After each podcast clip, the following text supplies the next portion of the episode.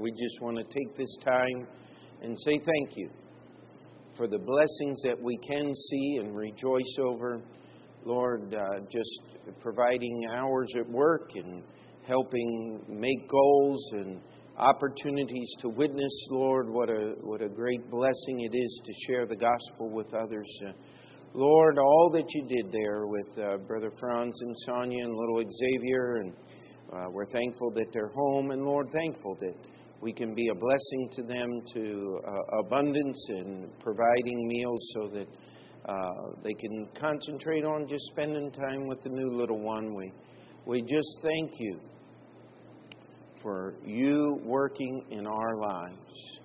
And Lord, don't let us forget to be thankful for the things that you do to protect us and keep us that we don't see and don't even know about.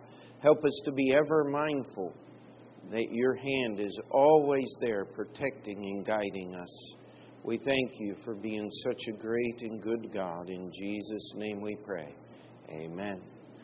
Paul went through and gave all of those lists of things to do, uh, just a checklist for the church. And uh, the most wonderful thing about the church of Thessalonica, they weren't in trouble, but if you don't be careful, you're going to get there. And today we're going to do a checklist of blessings. And I think this will be the last sermon in that series. The only list that we haven't covered uh, in, in this series is list of sin. And I think that's something we're well familiar with and don't need to spend a lot of time on. But uh, let's just start here in verse 3. Blessed are the poor in spirit, for theirs is the kingdom of heaven. Blessed are they that mourn, for they shall be comforted. Blessed are the meek, for they shall inherit the earth. Blessed are they which do hunger and thirst after righteousness, for they shall be filled. Blessed are the merciful, for they shall obtain mercy. Blessed are the pure in heart, for they shall see God. Blessed are the peacemakers, for they shall be called the children of God. Blessed are they which are persecuted for righteousness' sakes, for theirs is the kingdom of heaven. Blessed are ye when men shall revile you and persecute you, and shall say all manner of evil against you falsely for my name's sake. Rejoice and be exceeding glad, for great is your reward in heaven. For so persecuted they the prophets which were before you. Now, in time past, uh, we have spent an entire uh, sermon on each one of these, what is called the Beatitudes, and that's really not our goal tonight, but just to go through these and to look at them and just to kind of use them as a reference as something to look at in my life. I mean, if I were to ask you how many want to have a blessed life, how many of you could use more blessings in your life? Would I mean, if your hand doesn't go up, you got bigger problems than you think. Amen. And the simple truth is, how do we do this? Jesus is teaching here. Uh, there are some who want to relegate this passage Matthew 5, 6, and 7, to those that live in the millennial kingdom. I'm not there. Uh, I believe these are the rules that the Christians ought to live by today. This is how we ought to behave right here and now. And so the first is blessed are the poor in spirit. And, and I want to be disciplined tonight. We could spend the whole night right here. Uh, because I think this is one thing that if we stumble at, if we got a problem, it's right here. Because and by the way, if you don't get this one, you can try for all the rest, but you're never going to get them. You, you must start here. The idea of being poor means you do not have sufficient and you cannot get it. Uh, it's not that I don't have enough money to, to buy food this week, so I'll just use Visa MasterCard. That's not poor. Uh, poor is when you need it but you don't have it to buy it and you can't get it. My aunt was married in the Depression, and she said, You know, a loaf of bread only cost a nickel. Now, that's hard for us to imagine. But then she said, But by gum, you didn't have the nickel to go out and buy it. She said, We get our paycheck at the end of the week, and it would be two or three dollars for a week's work. Now, that would be really nice figuring taxes on two or three dollars, wouldn't it? And, and tithe wouldn't be a problem with two or three dollars. And she said we would take a quarter down to the grocery store and 50 cents to the, uh, the man that we owed rent to, and we'd take uh, a, a dime over here and a nickel over here. And I said, Boy, that just doesn't. She said, I know you can't imagine it. She said, But the only way we lived in those days was by keeping our credit good, by making little payments when we could. Otherwise, you know, a lot of people really did without during the Depression. If you've ever known someone, uh, my aunt, bless her soul, when she passed away, there was six months of food in her basement. You know why? Because she had lived in that time period when there wasn't anything and there was no way to get it, and she was never going there again. And, and so, I mean, uh, my brother actually bought the house and and uh, emptied it out, and I, he said, "We just threw away hundreds of pounds of canned goods that had sat on the shelf for 20 years. And, uh, but poor. When's the last time you got before God and really understood that you can't do it? That's what being poor in spirit is. It's how you got saved. How many of you remember the turmoil you went through in your soul until you got poor enough that you realized you had nothing and you could get nothing? You deserved nothing. And yet Jesus said, if you'll ask of Him, He'll give you everything. By the way, if it's good enough to get saved by, it's good enough to live by. How big a mess have I made when I've tried to do things for the Lord. What a blessing to just get on my knees and say, God, it's not working. I can't do it. I can't figure it out. You're going to have to step in, and He always will. And what a blessing it is to see God do the work instead of me. Amen? That, uh, oh, we don't have time, but read Hebrews 3 and 4, the rest for the Christian. That comes to the poor in spirit if you're not at rest tonight, if you're struggling with things, read the letter to the church at Laodicea. You think you have it. And the reason why you're frustrated is because you can't buy it with what you have.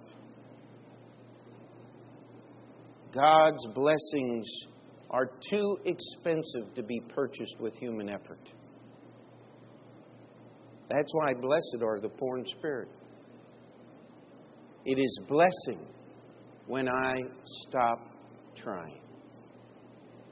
The second one Blessed are they that mourn, for they shall be comforted. We live in a world where we're taught to feel good about everything, where you're not allowed. Uh, the first time I heard this on the radio, I, I, went to Brother Franz. I said, "This this cannot be true. Uh, they got to be making it up." He said, "No, no, we actually get it." He says, "I still do it, but we're not really supposed to." They had passed a rule or sent out a regulation that teachers in New York City public schools were not supposed to mark questions wrong on tests with red ink because it's like yelling at your students. You don't want them to feel bad. You know what? If you can't add 2 plus 2 and you're in the 10th grade, I think you ought to feel bad, don't you? Uh, if you can't read Don't you think you ought to be made to feel bad enough that you would put forth the effort to learn how to read? Especially if you're 18 years old and graduating. You can't even read your own name on your diploma, but it happens. Uh, by the way, if you've got a problem, people say, Well, I just can't homeschool. Hey, I can do a better job than that. How about you? I wouldn't let my kid grow up in my home and not know how to read and write and things. But it happens because they don't want people to feel bad. You say, but, but, but the guilt is crushing me. Oh, wait a minute. Mourning and guilt are two different things. Guilt is what Jesus paid for on the cross. Mourning is sorrow, is uncontrollable sorrow, is what mourning is. When is the last time you got in touch with the holiness of God to the point that it made you weep? That's what the mourning here is. By the way, you'll never get there until you're bankrupt of spirit first. There is blessing in mourning. It seals the decision that I can't do it. And it puts me full at the mercy of God. Blessed are the meek for they shall inherit the earth. You see, we have environmentalist, environmentalist uh, you know, we ought to figure out how to pronounce that correctly. They, they have been years calling us fundamentalist instead of fundamentalist. And uh, I, I, don't know how we would do that, but you've got to be deranged uh, to, to believe that you could destroy this whole world by driving a car uh, or some of the other things that we do. In fact, we, we have been so against producing things in this country that we're making the rest of the world rich. And listen, meekness is operating under God's authority. You know what? It's not weakness. It's not just simply um, uh, the best way I know how to say it is simply this it's when I stop worrying about what other people are doing to me and I am concerned about what people are doing and saying against God. We've been doing the life of David on Thursday night. That's why David killed Goliath. He was doing it in the spirit of meekness. He was not concerned. Read the, the railings of Goliath against uh, David. And David, when he returned those, he did not say, You big fat old oaf, now, could he have said that? I am sure he could have said that. But see, David was not concerned about the personal invective toward him. He said, You've come to defy the God of Israel, and God is going to destroy you. Uh, that's meekness. You know how often we get worried about things because we think someone is thinking something or saying something bad uh, about us or trying to injure us in some way. What did God tell Samuel? He said, They haven't rejected you, they've rejected me.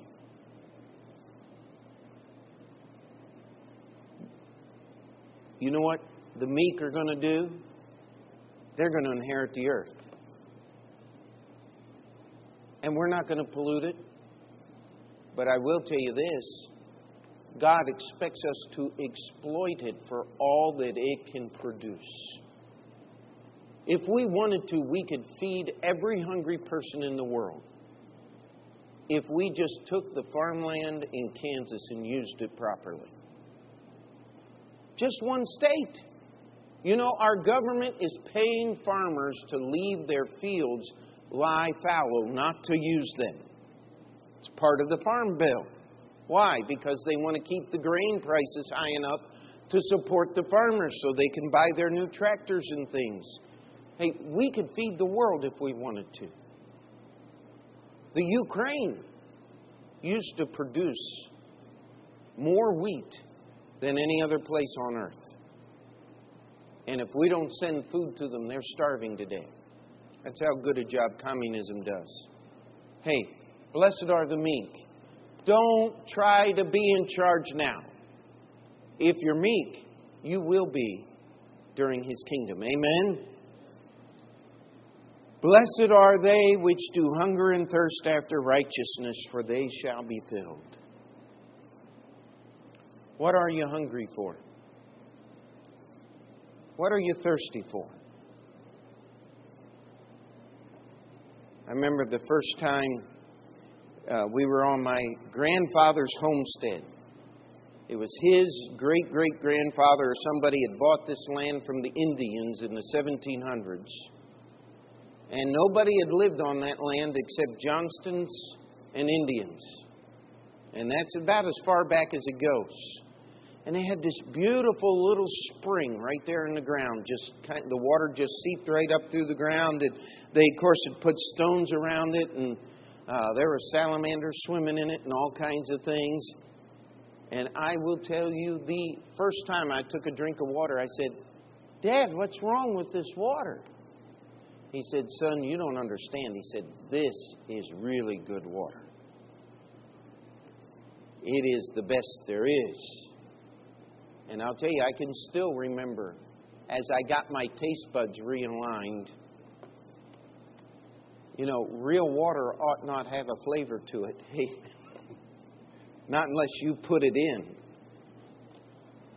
I remember spending some time with a friend in Illinois, and he said, Oh, we got great water here, and there's little things floating around in the water. And I'm sitting here going, he said, Oh, those are the minerals. He said, We got extremely hard water here. He said, It's good for you. I said, Give me a drink of that little spring on Grandpa's place. You know, you have to have your taste buds realigned if you're going to hunger and thirst after righteousness. It's not normal for a person to do that. Uh, I want to challenge you that the poorness and the mourning and the meekness are the things that God wants to put in your life to get you hungering and thirsting for the right things. When you finally see what it is to operate under God's authority, it's going to make you hungry for something more when you finally realize that being close to God isn't some ecstatic feeling when they uh, hit the right riff on the electric guitar, or thump the drums in the right direction, or, or uh, everybody's jumping up and down. Praise God, we've never had that problem at this church, you know. But to truly hunger and thirst after righteousness, it's hard as a pastor. I watch people come in and, oh, Oh, you, you do this preaching thing all the time. You're, you're pretty serious about this preaching thing, aren't you? Don't, don't you want us to share what we think? Why do you think you're the only one who should tell us? I've had people do that. And, I, you know, this just isn't your kind of church. I'm sorry. You know, God uses preaching and hungering and thirsting after righteousness God has to retune us to want the things that He wants us. And when you get hungry for the things that God has for you, it opens the door to blessing. Amen. This next one. You know, I think if any of us wanted to start somewhere, we would like to start with the next one. Blessed are the merciful, for they shall obtain mercy. Now, please don't raise your hand. But most of us would like to think of us, think of ourselves as merciful people. Most of us would like to think of ourselves in that light. And, and I want to challenge you. If you think you're merciful, you're not. It's, it's like humility. The moment you believe you have it, you just lost it. Mercy is one of life's most precious commodities. You're not going to get mercy until you've hungered and thirsted after righteousness, until you've parted with the things of this world and understand. Because what is mercy? Mercy is the removal of deserved punishment by the victor given to the defeated. You know, most of us won't stay in, uh, I mean, this happens in marriages. They won't stay together long enough to get the victory over themselves and over the situation, and therefore there can never be any mercy. I wish we could get a hold of the knotheads at the State Department and in, in our government and help them understand that you can't give mercy to an undefeated foe. It doesn't work. So, how do I be merciful? Do I have to have victory over everybody? Well, wait a minute. How do I show mercy? By not requiring of others that which God has already forgiven them for. That's how I show mercy. How many of you have ever been injured by another human being? How many of you have ever thought about, I'm not going to get mad, I'll just get even? Don't tell me you haven't. You've thought those things. It says, No one buries the hatchet without drawing a map so he can find it again if he needs to use it, right? The simple truth of the matter is mercy is not requiring of others what God has already forgiven them for. Does that mean they have to take advantage of God's forgiveness for me to show them mercy? Absolutely not. You know what? They can hate you till the day they die. But you can still be merciful toward them in not holding that grudge and not carrying that weight around and not being what you ought not be. The story that Jesus uses is the man who owed his master 10,000 talents. We've been through this.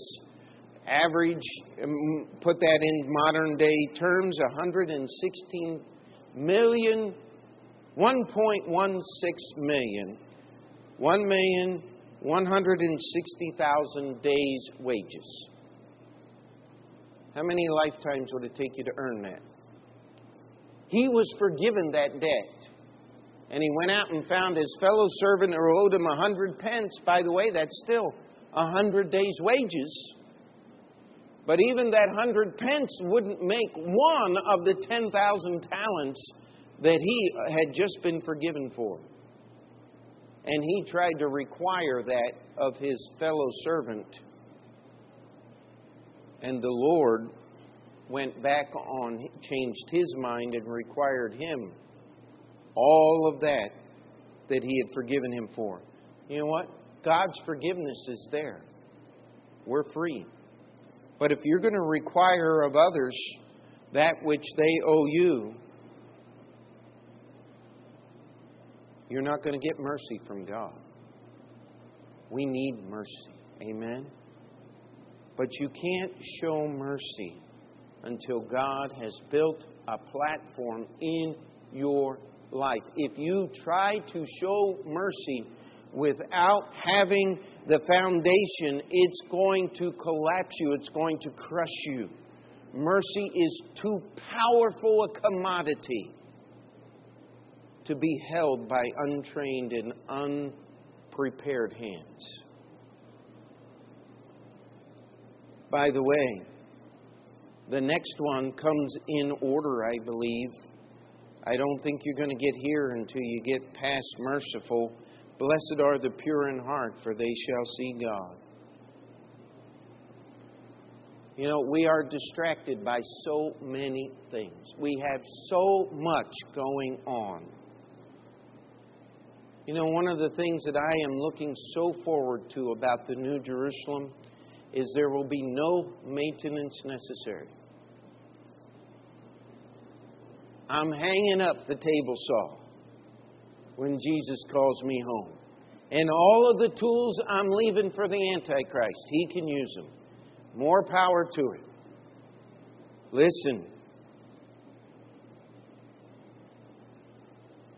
That's what Jesus was talking about when he talked to Mary and said she chose that good part that's not going to be taken away from her. But I want to warn you even though Mary had progressed all the way here when Lazarus died, it was not Mary's faith, it was Martha's. You can step back. You can lose these things. That's why you, you, you ought to have it memorized. And you need to work through this thing. And then, blessed are the peacemakers. Have you ever tried to make peace in a situation that you couldn't make peace in? You know, in New York City, we have more police officers killed in the line of duty trying to solve domestic disputes than in any other call that they get to. You know what those police officers are trying to do? They're trying to make peace. And it's happened more than once where a police officer finally take that offending spouse that's been pummeling. Uh, we usually would say the man, but uh, I know it goes both ways nowadays. And, so we'll just say the violent one that's been beating up on their spouse, and they put them in handcuffs, and that one that's been beaten will go grab a kitchen knife and attack the officers. You know why? They're trying to make peace in a situation where they have no foundation to make peace. You need to pray for our police. They're in a lose lose situation. They can't win no matter what happens. Because the only way you can truly be a peacemaker is to bring someone to Jesus Christ. Because only He can change your heart. You know, there's a lot been made of soul winning. But here's where the soul winners are But I want to challenge you there's an awful lot of false soul winning going on out there. There's an awful lot of empty prayers and professions. Because when Jesus saves somebody, guess what? He does something on the inside. You cannot stay as you were when Jesus saves you. And I wish we could see more souls saved than we do. But one of the problems that we have is we're not peacemakers.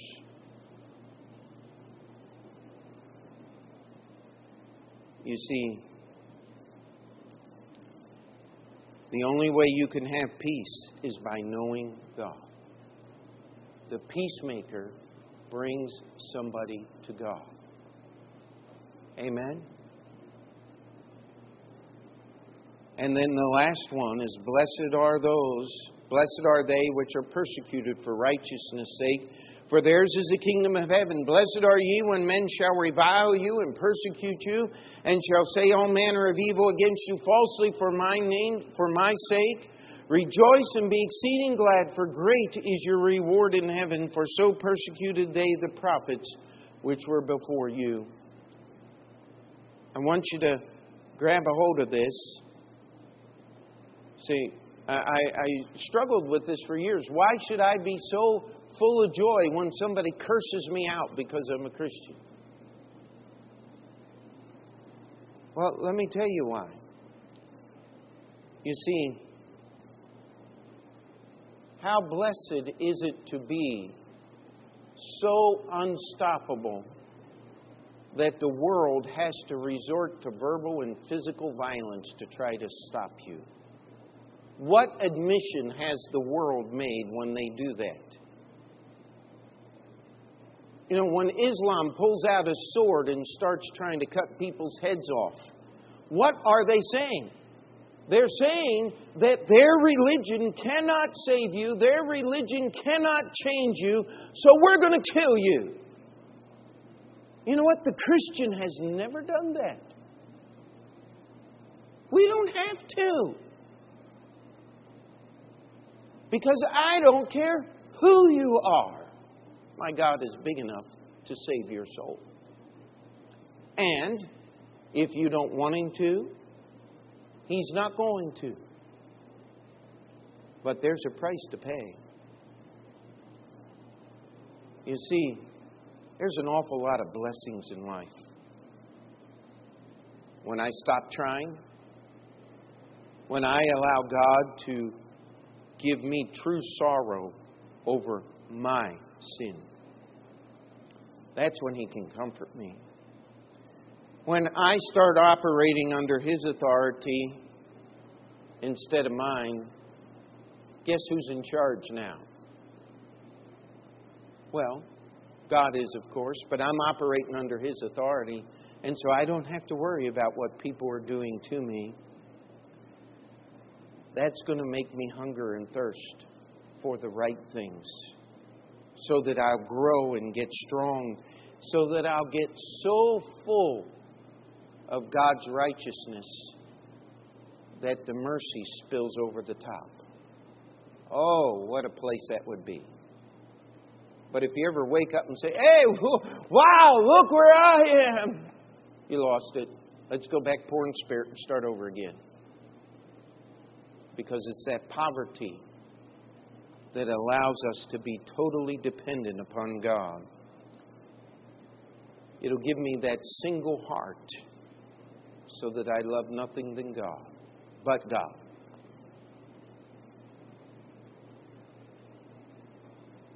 You know what?